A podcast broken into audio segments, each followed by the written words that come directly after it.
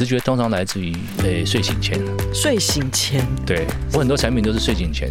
你说半梦半醒对对对，对，这太玄了，这一般人没有办法学习。我，我认为，如果说你对你自己的生活有观察的话，你你去观察你自己。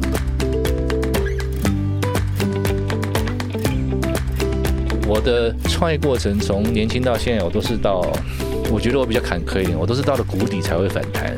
是，所以我我不认为这次的熄灯是一个那个失败，而且我我我反倒认为的失败是我太晚熄灯，我应该在三年前就熄灯。嗨，大家好，欢迎来到周休三日，我是主持人 Page。今天我们邀请到的来宾。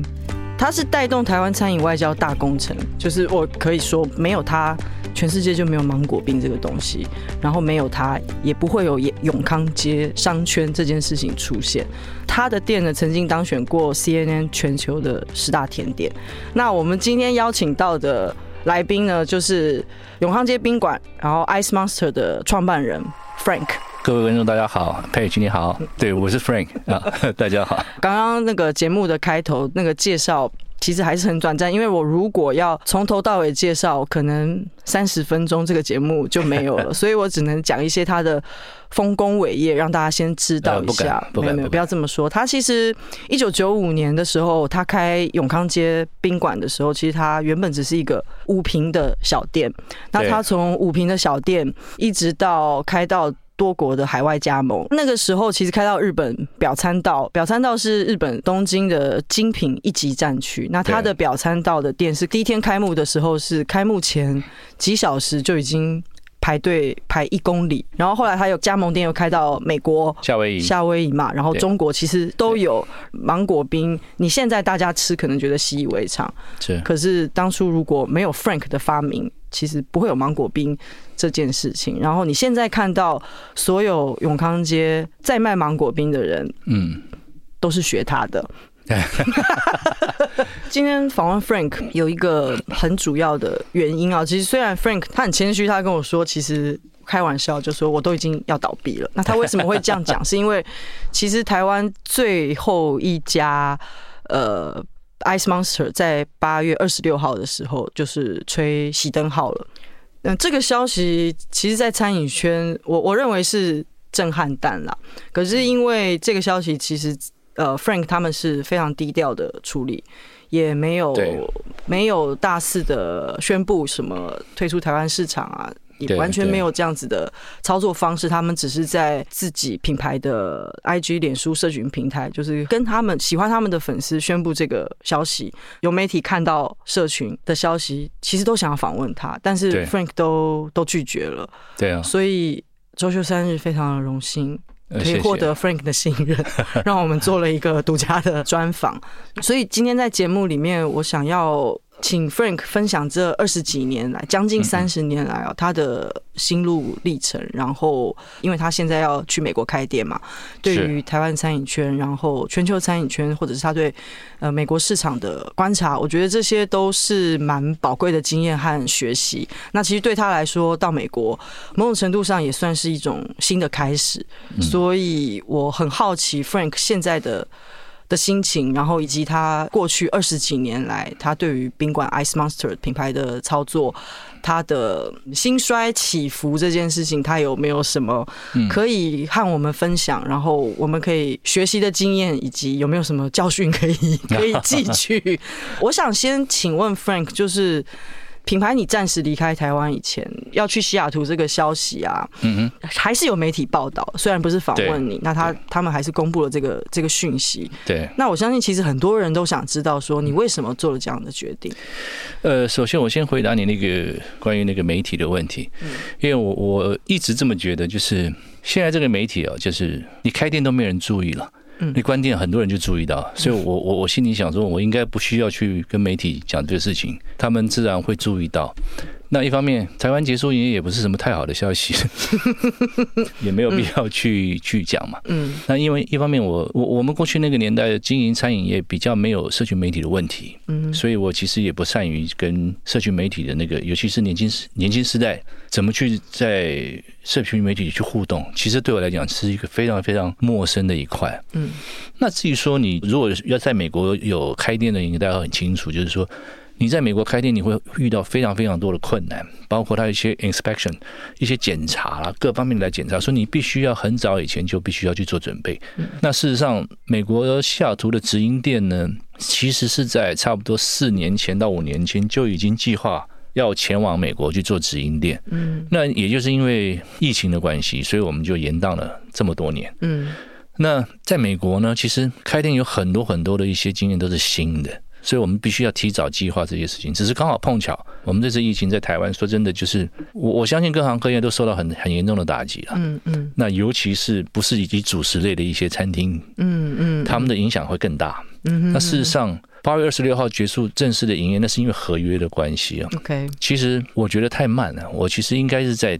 三年前就疫情开始时就应该要把它关掉，那那那个那个时间点才是一个正确的选择，因为你关店，你不代表你的这个品牌就会消失嘛，你随时可以重新再来。是，但是因为经过这三年，三年疫情下来，它会让一个企业伤害非常非常的重。嗯，回溯你刚刚讲，你的意思是说，因为你觉得对你来说，你在对于消费者传播这件事情，你有一点不知所措，因为你不太知道怎么样使用新工具。因为你去美国其实会遇到一样的问题，那你为什么会觉得说你把台湾收掉去美国是可以 work 的？哦，我的小朋友在美国也念大学，我女儿还有包括那边的餐饮业所给我的回应是说，其实他们那边的 social media 反而是相对单纯很多。OK，台湾跟中国大陆的。这些的社群媒体，尤其是这些关于食物的这些，嗯，就是整个台湾的社群媒体相对的比较，应该怎么说？应该是比较复杂，还是比较多元化一点？其实美国相对的是简单，还是是说它不是一个完全要仰赖网红宣传的市场，是不是这样？对吗？可以这么说，就比较健，相对起来比较健康的一个环境。而且你跟网红跟 YouTuber 的接触也相对简单一些，因为我们开在。一个西雅图是非常非常有名的一个 area 里面的一个百货公司里面，嗯，当然你你在装修的时候，你会贴一个 coming soon 嘛，对。对，然后我们就有得到很多很多的 feedback，就是他们都在期待我们能够开幕，嗯，所以这些，但是我们都还没有去找哦，还没有去找网红啊，找 YouTube，对对对，我们还没有去做这个动作，而且百货公司也还没有帮我们宣传，反而就是看到很多一些。消费者的一些一些反应，就反而让我们我们让我们也很开心，也感到很害怕，因 为毕竟是美国市场嘛。所以美国市场它除了口味上的调整，啊，你也必须要要去适应他们的所有的他们的文化啊，还有你你所设定的那个客群到底是东方人还是老美，这个完全都不太一样。你目前设定应该还是以华人为主的。哦，没有，开始没有，没有，没有。好，那那你是怎么设定？没有，因为。因为华人虽然在美国人数也不少，是，但是你如果你要在美国发展你的那个连锁店的话，你必须要以老外来设定是一一个主要的 target。是我们包括我们所有请的人，嗯，其实一般只要是从东方，不管从中国也好，从台湾也好，去了连锁店，他们通常都会雇佣一些不高阶的主管也好，还有还有现场人员，他们都会以华人为主。嗯哼，那我们就没有这么做。对，我们一开始就是。那个就是请老外来做一个品牌的管理，嗯哼，那我们的员工也是请老外，华人也有，因为华人对我们品牌有了解，是，而且我们在沟通上面也会比较方便，它是一个媒介了。因为我们这次去西雅图的最大的目的，直营的目的就是我们希望说，在美国做连锁的时候，我们必须要找到一些。在连锁当中可能会发生的问题，比如说我们在夏威夷有做了授权，是，但是我们发现，在夏威夷并不是我们直营，所以有很多的营运方面，嗯，还有品质方面，嗯，还有甚至一些那个原物料方面，都有一些很多的问题是没有办法克服的，嗯哼嗯哼，所以我们这次选择在西雅图直营，也就是希望能够。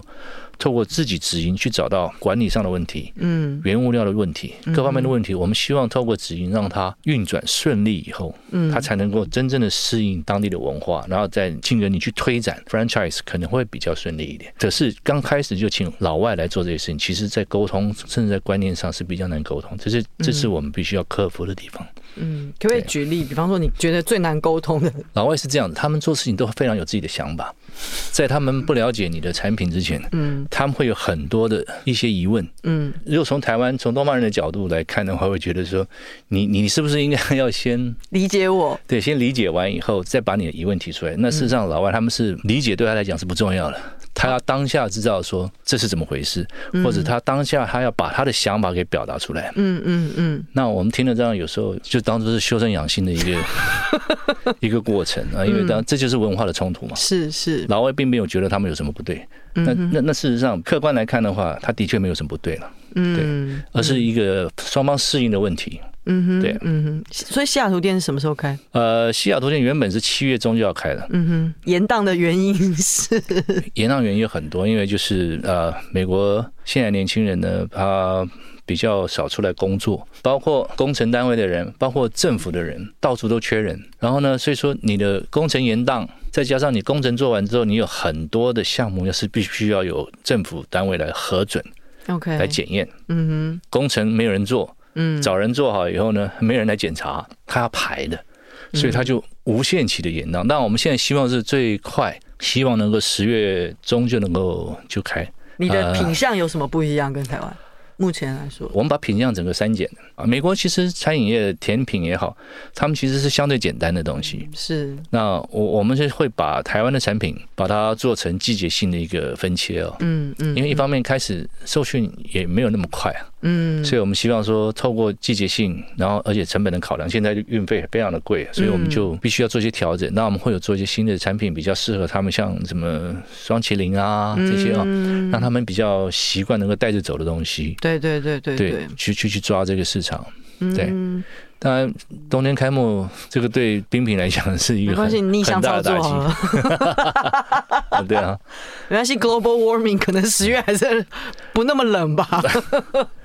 呃，西雅图还好，对西雅图，对对。嗯嗯。那我们回到，因为我们节目里面有蛮大一部分的成分是在讲工作。对，因为你刚刚讲到，就是说美国人的工作文化是跟台湾很不一样。我想回去多探讨一些这个内容，就是说我在美国的主要媒体，比方说呃 CNN 啊，或者甚至你说英国的 BBC、美国的华盛顿邮报，就是各个你看到的主流媒体都会说，其实年轻人不是不想工作。他只是工作的态度跟以前不一样，但是我刚刚从你这边听到的是，他们连工作都不想工作。你的观察，他们不出来工作，是因为他们很挑工作，还是什么原因？就说这只是餐饮圈的问题，还是普遍性的问题？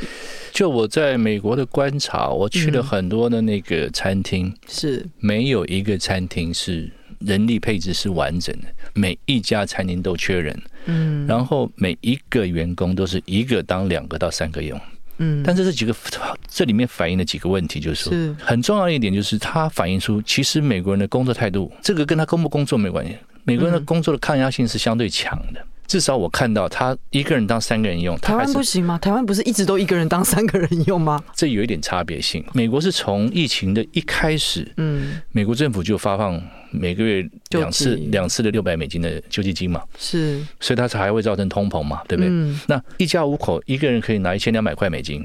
嗯哼，然后一家五口，他他就他就过去了，对，这还不含失业救济金嘛？是是，所以他算一算油钱，算一算他不要出来工作，其实啊，对对对，这个是的确对，这是一个其中一个现象，所以。很多行业其实就是 work from home，是，可是餐饮业没有办法。啊，对，这就造就了说餐饮业呢，还有那些做工程的也没有办法，工程就需要的人，这就是为什么我们现在会有延宕的问题，在美国是很普遍的问题，嗯，而且美国现在我观察大概一半的餐厅。大概有也有一半的营收是来自于 take out，哦，take out，嗯，外带，对对对对，嗯嗯，所以餐饮业它在美国产已经产生了相当相当大的一个变化，嗯，这也是我们必须要去看的一个事情，就是你的 delivery 也好，嗯哼，你的你的外带的市场是，你你都必须要去开拓，但是很遗憾，就是冰品这个东西，它比较在外带方面会受到限制，所以你要在你的产品上去做一些调整。嗯，其实这些这些事情已经在台湾，我已经做一些调整。对，嗯嗯嗯，虽然现在关掉了，但至少我有调整。好，你要不要跟大家说明一下你做的调整是什么呢？哦，调整就是其实那个疫情开始以后，这这三年来呢，其实这几年的餐饮的市场真的受到非常大影响，而且大家的消费模式也都变了嘛，所以你必须要把你要把你的产品转成线上去去销售。是线上销售之外，我们还要你要增加你的外送服务嘛？是除了你跟外送平台去配合之外，我认为你自己要成立一个外送的一个团队，这个我们都做了。那我还有另外做一个，就是因为我们冰品它。外送它会有那个保冰保冰的一个温度的问题，不是不能做，而是可以，但是它对品质跟区域会有受限制。是，所以我就开发了一一系列的那个茶饮，因为茶饮它就比较适合做一些外送。当然我们在冬天的甜汤那些部分，我们也都做了礼盒，我们也试着去打到线上去。嗯哼，在疫情期间有做这些的调整。嗯，但是呃效果并不是很好，因为很重要就是说你做这些事情，你必须要让人家知道，你要让人家知道。你就必须要透过社群媒体，嗯，那你如果你是一个不懂得操作社群媒体的世代，就会比较麻烦一点，嗯，对，你应该是疫情一开始就做 Ice Monster 自己的外送车队嘛？对啊，冰到哪儿？啊，冰到哪儿？对，冰到哪儿？Ice Monster 其实是有自己的外送车队。那那时候，其实，在疫情的时候，Frank 有自己老板自己出去亲送。那时候，Frank 的想法就是觉得说，他自己去送，然后他可以在第一线知道。客人的反应是什么？因为他也想要谢谢客人在这段时间还是支持 Ice Monster。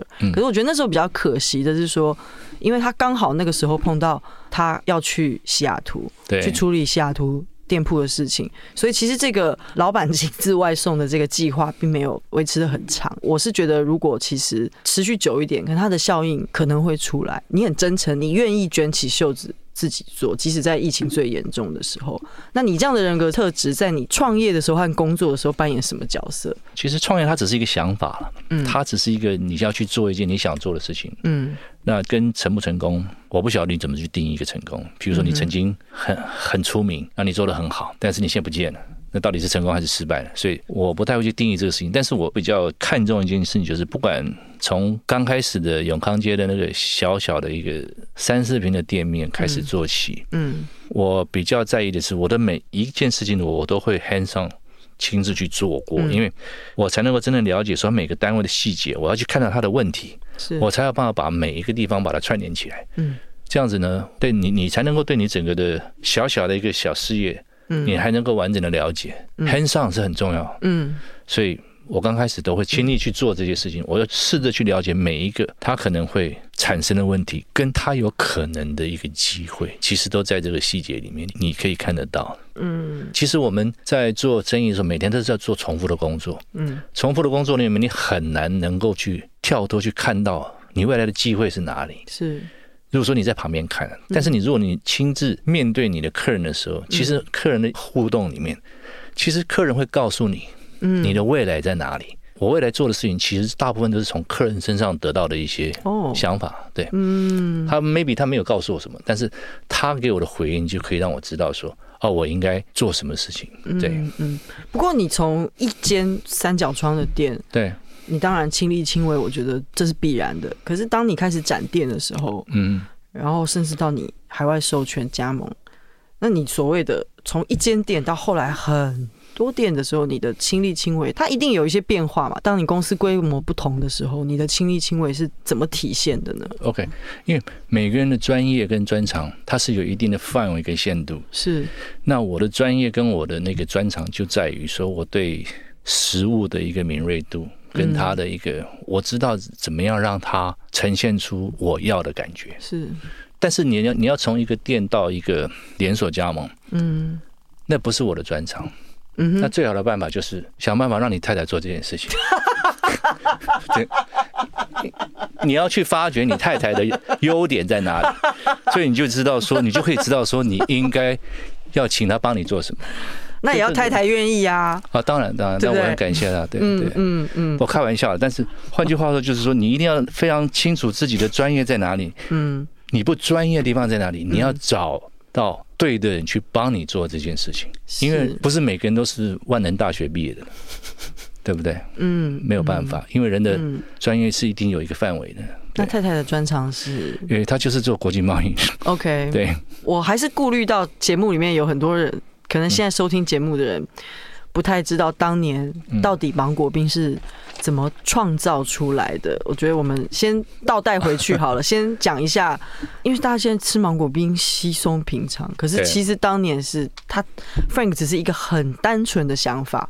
就创造了这件事情，我想请 Frank 简短的说一下芒果冰的诞生。OK，其实我当初创业想要开冰店，只是认为说它的入行门槛很比较低嘛，嗯，然后呢，它的相对的成本可能开店成本也比较低，嗯，可是偏偏我这个人对那个整个整体的视觉我比较有要求，所以当时装潢费就比较高一点，嗯，然后刚开始做冰品的时候也没有卖芒果冰，所以我当初只是很天真的以为就是把把店面的氛围弄出来啊，卖一些冰品，又是在一个 corner。嗯，那塑造出夏天的氛围，应该生意会不会太差？那事实上其实是错的，因为我那个时候太主观的去看这个市场，所以才导致了失败嘛。嗯，那当然失败了以后，就是负债很多之后，后来我就决定说，我我从消费者的眼光去看这个这个市场是不成功的，那我就必须给自己最后一次机会，我那我就用我自己就看吧。嗯，我用我自己比较主观的方式去看这个市场。嗯，那我就开始去问我自己，我喜欢吃什么东西？其实只是一个那么简单的概念。嗯。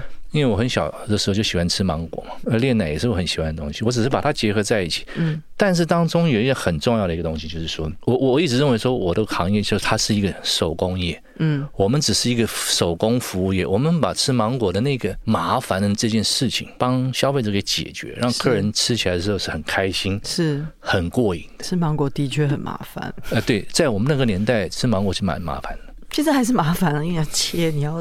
呃，以前的人吃芒果是不切的哦，真的啊？对，他就是皮扒开始吃了哦，所以你会吃的满手嘛。对，所以，所以我我我看了，我觉得也是很奇怪的一件事情。那既然做冰品，你就要把这个部分，你总不可能把解决消费者的痛点。对你，你不可能爆好一碗冰，然后把一颗芒果放在上面就给客人吃嘛，这是不可能的事情。所以你一定要是把它 serve 好。嗯，那我们只是做了这个改变。那我就是在那个。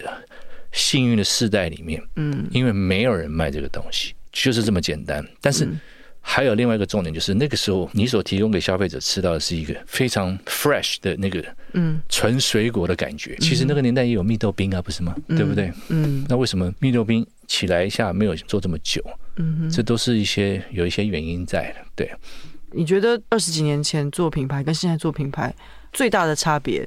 你自己觉得是什么呢？嗯，二十五年前我们在做品牌，其实我我那时候是单纯幸福的年代。那个时候我们只要有想法，嗯，你的产品是有独创性的，嗯，我们在那个年代，它很容易被注意到，嗯，在这个时候呢，当你被注意到以后，你就会有很多的消费者来，嗯，就像我刚刚有跟您说过的，就是你在从消费者身上里面就会得到一些你对品牌的看法，嗯，跟使命感。嗯，甚至你对品牌建构的那个决心，都来自于你的消费者。嗯，所以在那个年代呢，你只要你的产品特殊，嗯哼，然后呢有想法，嗯，心中有品牌，它嗯。就可以成就一个还不错的品牌。嗯，二十几年间啊，嗯，你一定有很高，你也有很低，那个曲线图。比方说，我们来讲。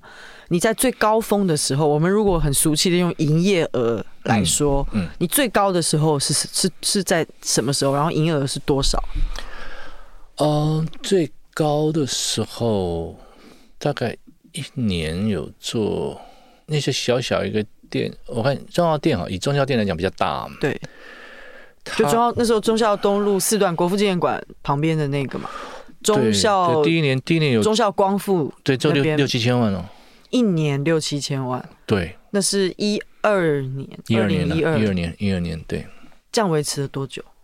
那个曲线？六六七年嘛，六七年每年都是这样子的营营业额嘛，有点有点下降，但是差不多就是这个，对，有点下降，要看状况，OK，这跟选举有关系。OK，那跌到最低的时候，你的状态是什么？跌到最低就是疫情嘛，对。啊、呃，疫情那个时候我们跌到最低，大概呃，我们以以那个疫情最严重的一年，呃，一年大概我看四五百万，那真的差很多。对，我如果现在这样看，因为台湾最后一个门是它熄灯了，那你现在去美国，我能说 Ice Monster 是？因为一直没有找到正确的社群方向，所以导致这个结果吗？我可以这样讲吗？你觉得？嗯，也不尽然。我觉得是这样，因为社群媒体有时候跟 budget 有关系啦。嗯啊，那你在这个疫情期间哈，你受到这么严重的打击以后呢，那你相对的你在这方面的 budget 你会有考量。是。那一个餐厅能够成功，或者是它能够不断的持续下去，我我认为不全都是社群媒体的问题。是。是要自己本身，我们自己本身也必须要好好反省一下，说我们的产品啊，嗯，它到底它是一个流行性的商品，流行流行性商品它就会有个年限嘛。对，所以你必须要做一些不同的变化。嗯哼，那我们也有些地方不顺应这个时代的东西，我们没有我们的反应不够及时，东西下下架的不够快，新品上架的不够也不够快，就是你没有抓到现在年轻人他们对消费品也好，嗯，他们那个速度感，我觉得那个 tempo 很重要。嗯，我们并没有抓到这个东西，嗯，这是一个很大的问题，这是我们也要反省的地方。但是如果有人很直接跟你讲说，我觉得你就是失败了。你的想法是什么？你会觉得，嗯，我没有啊，我又没有说我不回来，还是说这是要看谁对我说？对，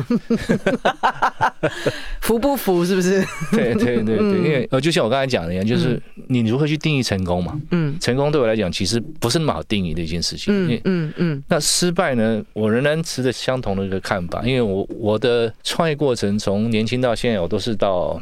我觉得我比较坎坷一点，我都是到了谷底才会反弹，是，所以我我不认为这次的熄灯是一个那个失败，而且我我我反倒认为的失败是我太晚熄灯，我应该在三年前就熄灯，嗯，而是我的一个犹豫是。就造成这样的一个，就是你更大的损失，其实是没必要损失这三年，那三年前结束跟今年八月份结束，它都不代表是一个失败，我是这么认为，是，是。因为结束。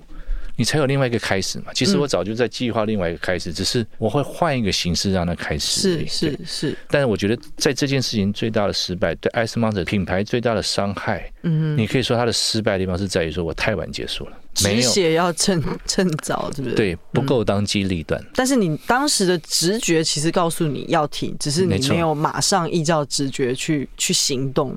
没错，对，嗯，至少我太太也是这样跟我说的，但是我没有印象他有跟我说过。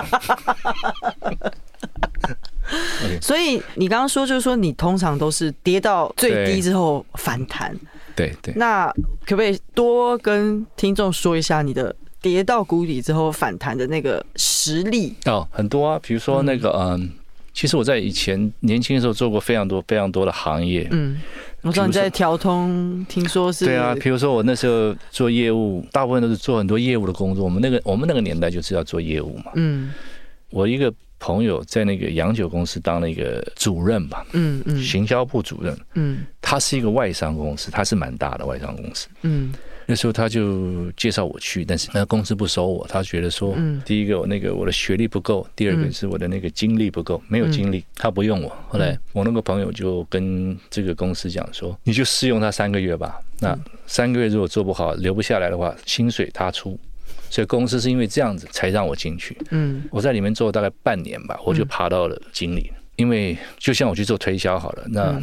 从四条到九条、十条，嗯，当时有四百多家的那个酒店，我几乎都去拜访过，哇，每一家都认识我，因为我去太多趟，因为他们都没有跟我买，所以，但是我那时候比较年轻，所以，但我的个性就是这样子，就是，嗯，我一旦被人家拒绝，我我心里就会想说，我相信你有一天一定会接纳我。所以，我都是抱着这样的心情去做事情的。嗯，所以有一家店呢，那个那个妈妈桑都已经跟我说，你已经你已经来了二十几次了。他说，国父革命也不过死一次，你已经来了二十几次，你到底 想怎样？你到底想怎样？嗯嗯，我我的个性就是这样，就是其实呢，这都很困顿，但是我就是会在那个这个时候呢，会激发起我的一个斗志。我也卖过车子，也都是从那种被人家拒绝。这个团体里面最糟糕的那个，在很快的时间内爬上去。对，这就是我的一个比较刚性的一面。嗯，那也是也造就我在做这个品牌的时候的一个很重要的一个支撑。嗯，因为我刚开始的时候也是，那时候是永康街生意最烂的一家店面嘛。嗯，你说还没有开始卖芒果冰的时候，对，我看上那个店面，但是房东也是不租给我的。哦，你也是死缠烂打的让他租给你？哎，没有，我就摆了个摊子把他挡在门口，挡了他四个月。他因为我找不到他，我挡着他四个月，嗯，让房东来找我，我才跟他谈，嗯，然后跟他谈了很久，他也是不租给我，他说我是排第七顺位。哦，是哦，我挡了四个月，我我我那时候告诉我自己说，我不能就这样走了，因为我花了四个月，我我我至少以前是个业务主任嘛，我我还推这个摊子出来挡，嗯，我为那个摊子还还去跟老兵学葱油饼，嗯，对，因为你你推摊子出来总要有东西卖嘛，所以我就学了那些，那我就自创一个什么东西就就卖，嗯，那我心里想说这四个月时间不能浪费，所以跟房东谈了很久，他说我第七顺位。然后我就问他，我临走前我就问他说：“那那请问一下，前面前面六个，前面六个的顺位是什么？”他就讲了一遍给我听。嗯，然后我就跟他说：“那个，我说那房东先生，你不足够有没有关系？但是呢，我身为在永康街混这么久的人，我可以告诉你，从第一个巷口到最后一个巷口，他哪个巷口适合开什么店面？嗯，你第一顺位不应该是这个珠宝店，嗯，应该是什么什么店什么店什么店？嗯，啊，也不是服装店，嗯。”他听完我分析完，他觉得，哎，你讲的有道理。那你觉得谁应该是第一顺位？我说我。对，好了，就嗯，事实证明也是啊。被人家否定的一种感觉，其实是很很不舒服。嗯，但是你要在当下，你必须要用一个很正确的心态去看别人为什么否定你。嗯，那我通常都是都是会告诉我自己说，其实你不了解我真正的想法是什么。我要让你知道我要做什么。嗯，就是这个力量让我去一次一次的让。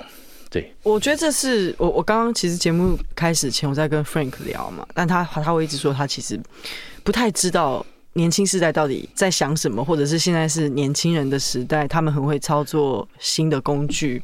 可是在我看来，刚刚 Frank 讲的这些，其实都是很不管你在哪个世代，你都必须要具备的工作态度。就是说，我觉得，即便今天年轻人新世代他多么的会用网络数位行销，但是如果他没有你这样子的精神，我觉得可能他可以成功三年五年，但是我不认为他可以永续。其实我也有很懒散的时候，人都有两面。嗯。对，但是我一旦决定一件事情，我是毫不毫不迟疑的信念。成功，如果说你要定义说 Ice Monster 之前是成功过的，是，那我只能告诉你说，我是在我决定要做 Ice Monster 的时候，我已经早就告诉我自己。是毫无迟疑的信念去做出来的，我没有半点犹豫，因为，嗯，当你做一件事情的时候，呃，如果你有去想，因为我我是这样想，年轻的时候的我，当我决定做这件事情的时候，我不会去把这件事情，因为成功不是靠分析出来的，嗯，成功是靠信念做出来的，我这一直都是，我一直都是这样想，嗯，当我决定做一件事情，我从来不会告诉我自己说，哦，这个有可能会成功，嗯嗯，更不要说我会去想说，哦，这有可能失败。当你决定要做一件事情，你我不能容许在我的脑袋里面有任何一点点的负面的想法在里面。嗯，他就是只能成功，没有后路。我年轻的时候就是这样，嗯，但我年纪大就不是这样。那你年纪大了是怎么样？年纪大了那个那个没有，因为你有经验了嘛，你会知道哪里会撞墙，你就不会往撞墙的地方去。我讲年轻人跟年纪大的人，他的差别就在于，是年轻人是有胆识。年纪大了以后呢，不是那个胆识，是修身养性一段时间之后，你考虑的就比较多。当我发现说一件事情一旦你有考虑，是它就会有问题。所以我我在不管我创业也好，我做任何事情，我一向都是呃，很多人都会告诉你说，你大概。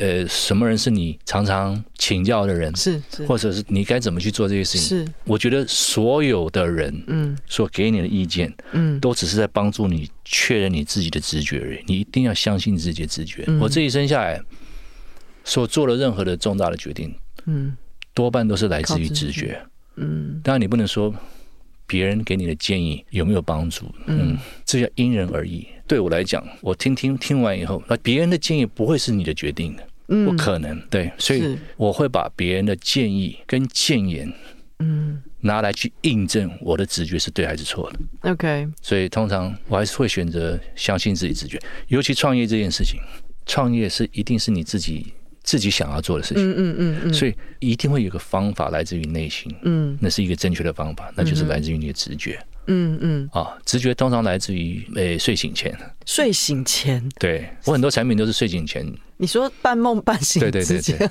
这太玄了，这一般人没有办法学习。我认为，如果说你对你自己的生活有观察的话，你你去观察你自己，嗯，你会发现你在你醒前有一段小小的时刻，有些声音是来自于，不管是来自于你心里，还是来自于哪里，嗯，那个东西是往往是很重要的。当芒果冰室就就是这样来的。哦，真的啊？对，就除了是你自己知道喜欢什么，还有那个中间那个短暂半梦半醒之间的那一个，对，他会有一些画面。那是不是因为他那个时候打的很开，所以你可以接收一些？哎、欸，不是，我我觉得你在想一件事情的时候，其实。他是在你潜意识里面，对对，潜意识，潜意识通常会在那个时候哦，会浮现出来。嗯，但潜意识来自于哪里？其实还是来自于你自己啊，是是，还是来自于你自己。你曾经对这件事情有关注过，所以他，你潜意识其实有个画面，那你只是去把它实现而已。嗯，所以为什么我说你一定要相信直觉？嗯，对，相信直觉是非常重要的。像现在的世代，他们对待工作、对待生活其实是完全不一样。那在你这个世代，尤其你又创业，你就是被工作推着往前进。你那个时候是你是走工作第一的路线呢，还是说你其实觉得你好累，但是你找不到时间休息，还是你会想办法找时间休息？哦，是这样的。其实，在我们的上一代的人，嗯，其实比较像是你说是被工作推着走的人，嗯嗯。其实，在那种状态下呢，我我觉得创意是出不来的。我我觉得所谓的适当的休息是要适当的让你的脑袋休息，嗯嗯，你才有办法有一些新的新的世界才会出来。那对你来说，你刚刚讲的脑袋的休息是什么休息呢？脑袋的休息就是放空，嗯，我觉得现在年轻人可以试试看，让自己，因为你你你太常接触你的电脑，嗯嗯，跟你的手机，嗯，你永远都是在一种很。电磁波看就是很很很紧很很紧，对，tense 这种状况下去面对你的生活，很少有放松的时候。嗯，不妨试试看。那你现在是预告说明年你会再回来？那对，明年你再回来，其实你遇到的问题是一样的，一样的。对，所以你再回来，你可以现在可以透露一下，你大概会打算怎么做吗？我觉得未来微型商店很重要，就是你把你的社区型对社区嗯。微型商店在台湾做风险会比较小，是。因为微型商店它第一个它的装修成本低，嗯，而且它你的转换阵地的机会会比较大一点，是是。像我们现在也是因为有中央厨房，所以我们的那个负担很大，嗯，未来是不可以这样做的，你只能做据点型的维新商店。去做有效的调整，甚至我们也会开发除了冰品以外，我们会做茶饮啊。是茶饮市场是这样的，就是嗯，虽然台湾有一千多个品牌的茶饮，但是市场是这样，它是九一法则嘛。我看到的是九一法则，就是你这一千多家里面，大概九百多个品牌是没有名气的，嗯，是你不知道的品牌，嗯哼，你叫得出的品牌就是这个五十个到。几个，嗯，那我自己希望说，明年我们现在已经开始准备，就是说我虽然对社群媒体不熟，是，但是我可以找年轻人熟的人去去了解，跟媒体跟这些行销的人去做准备，嗯哼。那在前期就是你必须要完全信任年轻人，因为这些是年轻人的东西，是，是，所以我是准备这么做，然后再把透过它重新包装 Ice Monster，然后把它导引一个茶饮品牌到，我还是有机会可以做到。那个九一法则的一里面，但是它的它就是微型商店，嗯，那它也可以做 franchise。其实，即使你现在台湾最后一家店 都已经熄灯了，可是还是不断的有人在你们的脸书问说，可不可以加盟，可不可以什么，就是几乎每天都有人问。对呀，所以所以其实你说失败没有你的品牌形象价值，你可能再过十年二十年都不会，我二十年我不知道，但十年是不会消失的。当你知道，还是有这么多人想要加盟，以及年轻人在他们心目中，只要知道 Ice Monster 的人，他就觉得他是个咖。就是，可是你自己会很谦虚，觉得说，好像你在这个时代的脚步上，你跟的有一点慢。但是，我认为你的经验还是很值得传承的。所以，假设今天你要给年轻人三个建议，你最想讲的。三件事是什么？我最想讲的就是八月二十六号以后，有些人认为我已经是时代的眼泪了，不是时代。其实啊，其实我有时候听了也觉得，当然你你说结束营业啊，当然会感伤啊。对。可是我在结束营业的前提是我并没有结束事业。嗯。以现在你说我要给他们年轻人什么建议啊？其实我我刚刚其实已经讲了，其实对。如果他们认为 Ice Mountain 是成功的哈，嗯，我其实不会再去谈什么坚持，我就是单纯去做一件事情，也就是，嗯，把一件很简单的事情，把它尽量做到极致。我不敢说到极致，起码做到没有没有那么的平凡，它可以更好一点。嗯嗯嗯嗯，哦，真的要忠告我，我会把我想我在现在做的事情告诉他，就是。我们现在做的东西都是做原汁原味，绝对不添加，而且品相不要太多。嗯，因为未来的世代是越来越单纯，是东西不能太多了。嗯，那但是不添加这件事情是一个很难，对不对？呃，很难，但是它是一个未来的一个未来的唯一的一条路。你会发现，慢慢大家都开始往这方向走。嗯，尤其美国走得更快。是，对，是。那你有想过就真的把品牌卖掉吗？呃，我没有想过要把品牌卖掉，但是有很多人来找我谈，嗯、他买品牌一有些甚至谈就是说他连品牌买了，他连我也要，对吗？就是他就你再见这样子，不是他要我哦，他要你去，他说哦，我需要你也买下来就对，对，他说我需要你的时候你就要出来.我说为什么？他说因为他说你就是那个。这个品牌的那个精神象征，我说那要不要签约？我是艺人吗？要签个约还是怎么样？就是嗯，来谈的形形色色人都有，他要谈合作的也有，卖品牌的也有。但是我没有考虑过卖品牌，因为我只是暂时休息。对，暂时休息那是因为大环境是这样。是。那大环境呢？明年我我们只是要做一些调整。嗯。所以我没有办法卖品牌，而且我我国外的还在走啊。对。品牌没有办法卖，而且他就像是一个孩子，我从来没有考虑过这个事情。祝福你在西雅图的店可以非常的成功，谢谢佩。很期待宾馆的回归，谢谢，真的真的。对，我们预计是明年会回来。嗯嗯，我也很期待，因为我要赶快把美国店弄好，回来做准备。嗯，对，嗯嗯，希望能够很快的再跟所有人见面。好的，是用不同的方式跟大家见面。谢谢 Frank，谢谢佩，谢谢你，谢谢大家，拜拜。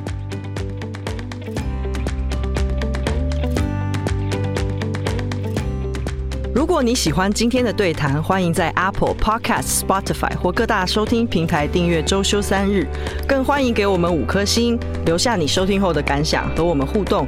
大家下期见喽！